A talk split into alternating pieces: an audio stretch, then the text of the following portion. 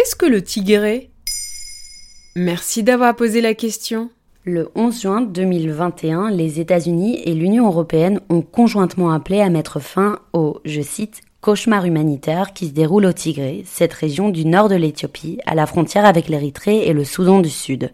Selon l'Organisation des Nations Unies, 90% de la population locale de cette région en guerre a besoin d'une aide alimentaire d'urgence.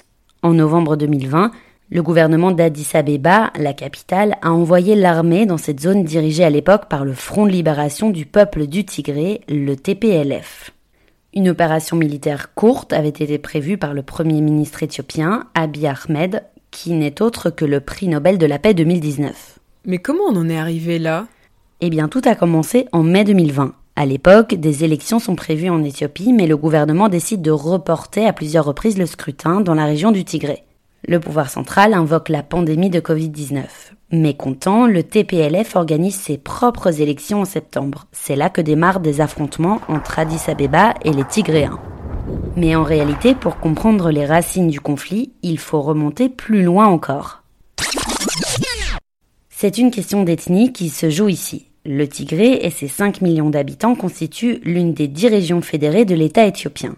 Les Tigréens sont de tradition chrétienne, alors que le reste du pays et les populations avoisinantes sont originaires de la péninsule arabique. Les Tigréens et Tigréennes représentent 6% des 100 millions d'Éthiopiens, face aux Oromos et aux Amaras, qui comptabilisent 60% de la population locale et dont est issu le Premier ministre.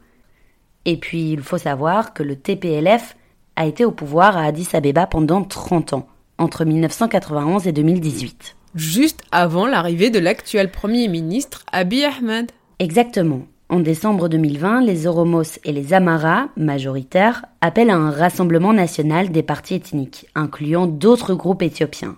Une invitation gentiment déclinée par le TPLF. Ce qui a marqué le début des récents affrontements. En fait, ce que le Front de libération du peuple du Tigré reproche au gouvernement aujourd'hui, c'est de vouloir imposer une unité éthiopienne de façon trop centralisée et par la force. Et on en est où actuellement? Bien évidemment, ce sont les civils qui en pâtissent le plus. Mi-juin, 15 000 Éthiopiens et Éthiopiennes avaient déjà pris la route de l'exil vers le Soudan du Sud, sans compter les dizaines de milliers de déplacés internes. Et alors que le gouvernement affirme avoir repris le contrôle sur une partie du Tigré, la population locale, elle, s'apprête à vivre un nouvel épisode de famine. C'est ce que craint l'ONU, en plus des violences sexuelles utilisées comme arme de guerre. Malheureusement, les 15 membres de son Conseil de sécurité n'arrivent même pas à se mettre d'accord sur une réaction commune face au désastre humanitaire dans la Corne de l'Afrique. L'Irlande et le Niger, responsables du sujet conflit et malnutrition, ont proposé une réunion ouverte mais impossible de s'entendre sur une déclaration conjointe. Cela coince du côté de la Russie, Moscou aurait des intérêts avec Addis Abeba. Voilà ce qu'est le Tigré.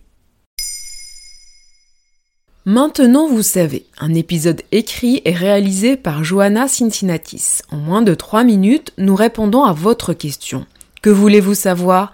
Posez vos questions en commentaire sur les plateformes audio et sur le compte Twitter de Maintenant vous savez.